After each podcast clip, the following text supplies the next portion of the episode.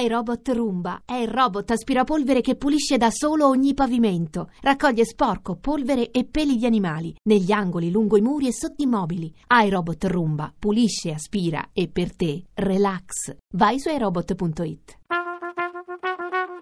Tra poco in edicola. Allora, siamo di nuovo qui con i nostri due ospiti, l'onorevole Maurizio Lupi, capogruppo alla Camera di Area Popolare, l'onorevole Arturo Scotto, capogruppo alla Camera di Sinistra Italiana.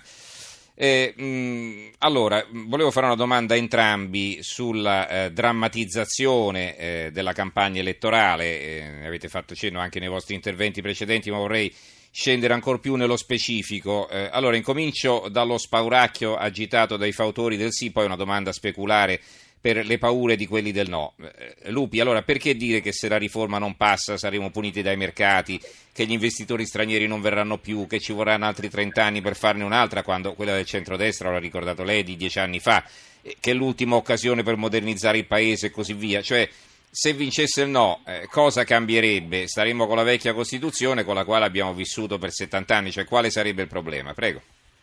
No, eh, ma infatti se vince il no eh, non cambierebbe assolutamente nulla, quindi eh, ognuno faccia le sue considerazioni, non avremmo una diminuzione del numero dei parlamentari, non, are- non avremmo una velocizzazione eh, del eh, processo di approvazione delle leggi, avremo la Camera e il Senato eh, che fanno la stessa cosa, non avremo l'abolizione del CLEN, non avremo una maggiore garanzia per quanto riguarda per esempio cose che, su cui noi di centrodestra ci siamo battuti per anni, che eh, ci siano l'erogazione dei servizi pubblici avvenga secondo i costi standard e non i costi storici, e cioè appunto uno spreco di risorse, che eh, il, le regioni efficienti, penso all'articolo 116 che è stato ulteriormente, eh, come la Lombardia, che è stato ulteriormente aggiornato, possano eh, finalmente chiedere ulteriori eventuali poteri, ma solo se, eh, solo se però hanno i bilanci in ordine e sono capaci di, eh, di governare. Io credo, e lo dico con molta, mi differenzo da chi ha, tenta, ha strumentalizzato questa campagna elettorale, ha usato toni accesi da una parte e dall'altra, credo che eh, è solo dando delle ragioni positive che si possono convincere gli italiani eh, a votare, eh, a, votare, sì, cioè cercando di testimoniare e di dare eh, concretamente ragione per cui eh, può servire un ammodernamento e un funzionamento migliore delle istituzioni. Faccio un esempio, ma eh, lo, lo, faccio perché l'ho vissuto sulla mia, eh, sulla, in prima persona da Ministro delle Infrastrutture. Eh, c'è uno dei più grandi temi che noi abbiamo che riguarda l'asse adriatico che è quello di ammodernare la nostra ferrovia che da Bari va fino a Bologna. Eh, l'abbiamo ammodernata con l'alta velocità nel Tirrenico, nella, nell'asse tirrenica dobbiamo portarla adesso fino a Reggio Calabria, ma eh, nella parte adriatica non c'è. Eh, ci sono eh, due regioni, una che ha addirittura 300.000 abitanti, importantissima, eh, che è il Molise, che da ormai anni blocca la possibilità di raddoppiare la ferrovia eh, perché ritiene che quel tracciato non si debba fare. E la domanda è molto semplice, è possibile che eh, ammodernare le ferrovie e permettere finalmente a tutti gli italiani eh, di poter arrivare in modo celere, rapido, usando non la macchina ma il ferro. È un problema che riguarda la Regione Puglia o la Regione eh, Molise è un problema che riguarda lo sviluppo di questo Paese? Eh, le, le, imprese pagano il 30% in più dell'energia. L'energia è un tema che riguarda una singola regione o un problema che riguarda l'intero sistema Paese? Lo Stato più federalista del mondo che si chiama Stati Uniti d'America, quando il Presidente degli Stati Uniti deve decidere se scavare nel Golfo del Messico, Messico per andare a scavare per il gas e, e, c'è un problema di energia, lo chiede alla Florida o decide nell'interesse della nazione? Ecco, io credo che queste siano le questioni molto concrete di cui bisogna parlare, poi giustamente, legittimamente, se uno risponde no, eh, fa bene a dire di no. Allora, due minuti e mezzo anche per l'onorevole Scotto, al quale rivolgo quest'altra domanda, poi naturalmente se vuole replicare anche a quanto appena ascoltato, cioè eh, la drammatizzazione del no è che se passasse questa riforma si andrebbe verso una specie di dittatura mascherata, tutti i poteri nelle mani di uno solo, un'involuzione pericolosa. Allora le dico, insomma, alla fine è una riforma approvata dal Parlamento e anche passata al vaglio di tutti gli organi costituzionali e non se ne sarebbe accorto qualcuno se fosse stata così catastrofica per il Paese? Ma intanto il Parlamento ha avuto eh, poco spazio diciamo, per poter dire la propria, al netto dei tempi che vengono declamati, questa Costituzione è stata immaginata dall'inizio eh, con Silvio Berlusconi, quando si è rotto il patto del Nazareno si potevano fare profonde correzioni il governo ha deciso di andare dritto, di ignorare le istanze che venivano da altri partiti di altri movimenti di opposizione, imponendo notturne, cambi di commissari all'interno delle commissioni, una cosa mai vista, ehm, canguri, super canguri, eh, impedendo diciamo, sistematicamente la riapertura di una discussione, di una mediazione.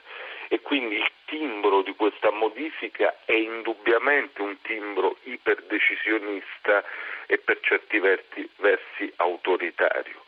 Io credo che la, se cambiasse la Costituzione in questo modo il nostro Paese sarebbe meno efficiente, e sarebbe indubbiamente più povero sul piano democratico. Il tema non sono le riduzioni dei parlamentari, perché si poteva ridurre in maniera più equilibrata e persino di più, magari in maniera bilanciata tra Camera e Senato. Il punto è che i cittadini vedranno una riduzione dei propri spazi di democrazia, a partire dalla riduzione del diritto di votare i senatori che invece saranno scelti dal ceto politico. Infine, eh, io capisco quello che dice l'onorevole Lupi sulle ferrovie, sull'energia, però guardate, il tema non è la Costituzione eh, non giriamoci attorno. Il tema è che il nostro Paese preferisce investire su gomma piuttosto che su ferro, lo dicono tutti i rapporti, a partire dal famoso rapporto pendolaria che esce ogni anno in Lega Ambiente che ci dice che il nostro è uno dei paesi che sta più indietro, ce lo dicono i rapporti oggi che parlano una, degli ambientalisti che oggi parlano di un aumento considerevole dello smog. Il nostro paese tra le potenze occidentali è uno di quelli più arretrati e andiamo a vedere anche le politiche energetiche. Noi abbiamo, usciamo da un referendum che non ha visto raggiungere il quorum sulle trivellazioni. Siamo un paese che ha deciso di disinvestire sulle energie rinnovabili e di premiare ancora una volta le energie fossili. Di che cosa stiamo parlando? Il tema sono le politiche, mm. non è la rigidità della Costituzione. Allora, eh, una domanda per il sì da Ezio da Arezzo, quindi immagino una domanda per l'onorevole Lupi. Prego Ezio, buonasera. Sì, buonasera. Eh, sono in linea? Sì, sì.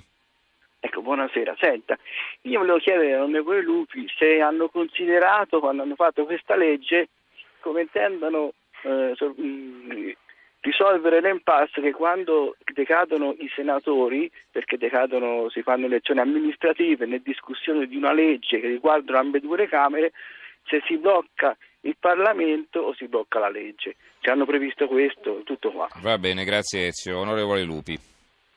Ma ringrazio Ezio, sì, certamente è stata considerata questa uh, questione tenendo conto, lo ridico, che eh, alla fine il 95% di tutte le leggi su 264, poi 267 approvate in questa legislatura ha Costituzione cambiata, se dovesse vincere il sì, solo 5 delle 264 sarebbero state di competenza di Camera e Senato.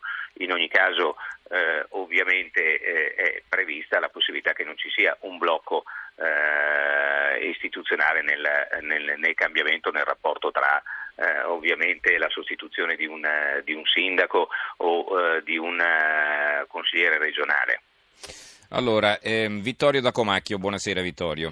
Buonasera a voi e a tutti i Una nostri domanda per il no, prego. La domanda, ecco, se dovesse vincere il no, le chiedo cortesemente, uno dei problemi più forti è quello di risolvere il problema dei patti di futura vendita delle case popolari che rimanendo rigida la Costituzione sarebbe un discorso fondamentale per eh, naturalmente verificare i fatti che sono accaduti in Italia di questi soldi scomparsi e quei cittadini non sono più loro proprietari. Però questo come lo lega, scusi, alla Costituzione? Lo lego direttamente perché questo è un fatto pratico proprio del, del no, della, della situazione della, della, della, Costituzione rigida quindi, e quindi di non cancellare la legge 530 del Presidente della Repubblica che aveva questo, questo contratto, cioè i patti di futura vendita dei cittadini delle case popolari. Questo è un problema, mm. se cambiamo andiamo in direzione diversa, naturalmente le cose non vengono più menzionate, ci mescolo alle carte e non arriviamo, non arriviamo alla conclusione. Mm, grazie ecco, Vittorio, quindi... non so se l'onorevole Scotto le può rispondere, prego. Ma guardi, io, io le posso dire questo con grande franchezza, eh, mm, forse abbiamo un poco in maniera eccessiva considerato le magnifiche sorti progressive di questa riforma del suo sì e del suo no. Nel caso che lei cita credo che non c'entri molto, è una questione di scelte politiche. Su questo punto occorrerebbe un dibattito che meriterebbe di essere aperto rispetto alle case popolari, rispetto all'edilizia pubblica residenziale, che in un paese come il nostro purtroppo fatica a entrare al centro del dibattito politico. Un'altra domanda per il sì, Angelo da Bergamo. Sono preoccupato quando qualcuno toglie, vuole togliermi il diritto di votare. Negli Stati Uniti votano per Presidente, Senato e Camera. Noi vorremmo che votassimo, noi vorrebbero che votassimo solo per la Camera, ma ci credono così stupidi, onorevole Lupi. Ma anche questo mi sembra una considerazione oggettivamente sbagliata. Eh, è prevista, questo è stato un lungo dibattito all'interno della, eh, nel, dei, pass- dei, diversi passaggi, in particolare al Senato. Una delle ipotesi era all'inizio, come avviene per i land eh, tedeschi, che eh, il eh, Senato delle autonomie e delle regioni rappresentasse gli esecutivi eh, delle diverse regioni. Si è poi data una discussione, secondo me giustamente si è fatto prevalere la possibilità che tutte le regioni rappresentate potessero rappresentare sia la maggioranza che l'opposizione all'interno di quella, eh, di quella, eh, di quella regione in maniera ovviamente proporzionale.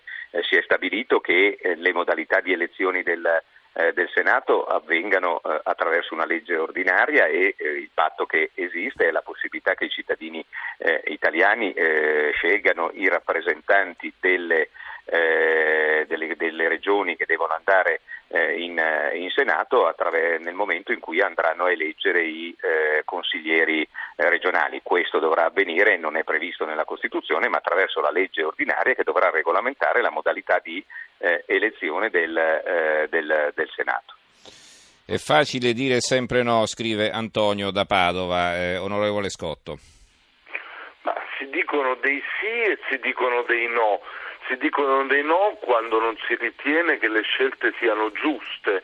Quando si dice sempre sì, eh, sembra una sorta di signor sì, sembra volersi piegare al volere del più forte, ma siamo gente abituata a distinguere quando le cose ti vengono imposte con la forza e con l'arroganza è giusto dire di no.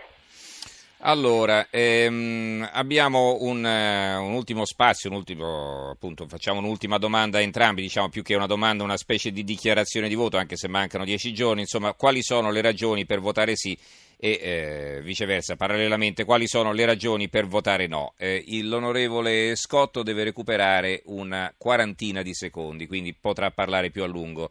Onorevole Lupi, prego. Eh, ma eh, mi sembra che eh, noi abbiamo davanti a noi l'opportunità finalmente di eh, decidere se ammodernare o meno le nostre istituzioni, se eh, aiutarci a costruire insieme un uh, futuro per il nostro Paese e togliere qualsiasi alibi. L'alternativa non è tra il sì e il no, è tra la possibilità di cambiare, cioè di iniziare a cambiare, e poi invece legittimamente quello di rimanere fermo eh, di riforme e di ammodernamento delle nostre istituzioni, se ne riparlerà ovviamente al 2023, siamo nel 2016, io credo che se oggi il, l'esigenza della certezza dei tempi in cui il fattore tempo lo si ritiene non, non prioritario, ovviamente si, si, voti, eh, si voti no se non si ritiene assolutamente prioritario la possibilità invece di dare eh, certezza dei ruoli, dei compiti, di mettere l'interesse del nostro Paese che guardi verso, verso il futuro, di ridurre i costi della politica, ovviamente eh, si lasciano le cose come eh, si ritiene debbano essere lasciate. Una cosa è certa, che non c'è nessun attentato alla democrazia e nessuna prevaricazione, saranno i cittadini italiani eh, a decidere nel merito, avremo altri dieci giorni per confrontarci e eh, ovviamente eh, come sempre ed è giusto che sia, si dovrà rispettare la volontà del, dei nostri cittadini. Allora, due minuti per l'onorevole Scotto, prego. Voto no perché questo Parlamento non ha la legittimità morale per cambiare 47 articoli della Costituzione, in quanto è stato definito incostituzionale dalla Corte attraverso una sentenza del 2014. Voto no perché voglio un Senato eletto a suffragio universale diretto e non scelto dal ceto politico che si dà pure l'immunità parlamentare. Voto no perché penso che la distinzione dei ruoli tra Camera e Senato non possa mai passare per una prevaricazione dell'esecutivo che prenderà molto potere. Voto no perché voglio la democrazia dei cittadini e non voglio la democrazia di uno solo, soprattutto se quell'uno, quella persona, un domani potesse essere fortemente animato da sentimenti populisti. Voto no perché le Costituzioni non si cambiano sulla base di una congiuntura politica, ma su dibattito, sulla base di un dibattito storico sul futuro di un Paese. Voto no perché penso che si passi da un regionalismo confuso a un neocentralismo che imporrà sui territori la legge del più forte con la licenza di uccidere intere aree del Paese attraverso scelte sbagliate sul piano energetico e sul piano ambientale. Voto no perché penso che la Costituzione sia stata scritta con il sangue dei partigiani, mentre questa è scritta con la saliva dei cortigiani che hanno cambiato casacca da destra a sinistra all'indomani delle elezioni politiche. Va bene, allora ci sono 5 secondi di differenza, speriamo di non essere impiccati da qualcuno. Ringraziamo i nostri due ospiti, eh, l'onorevole Maurizio Lupi, capogruppo alla Camera di Area Popolare. Grazie onorevole Lupi, buonanotte. buonanotte. E buonanotte anche all'onorevole Arturo Scotto, capogruppo alla Camera di Sinistra Italiana. Buonanotte anche a lei, grazie.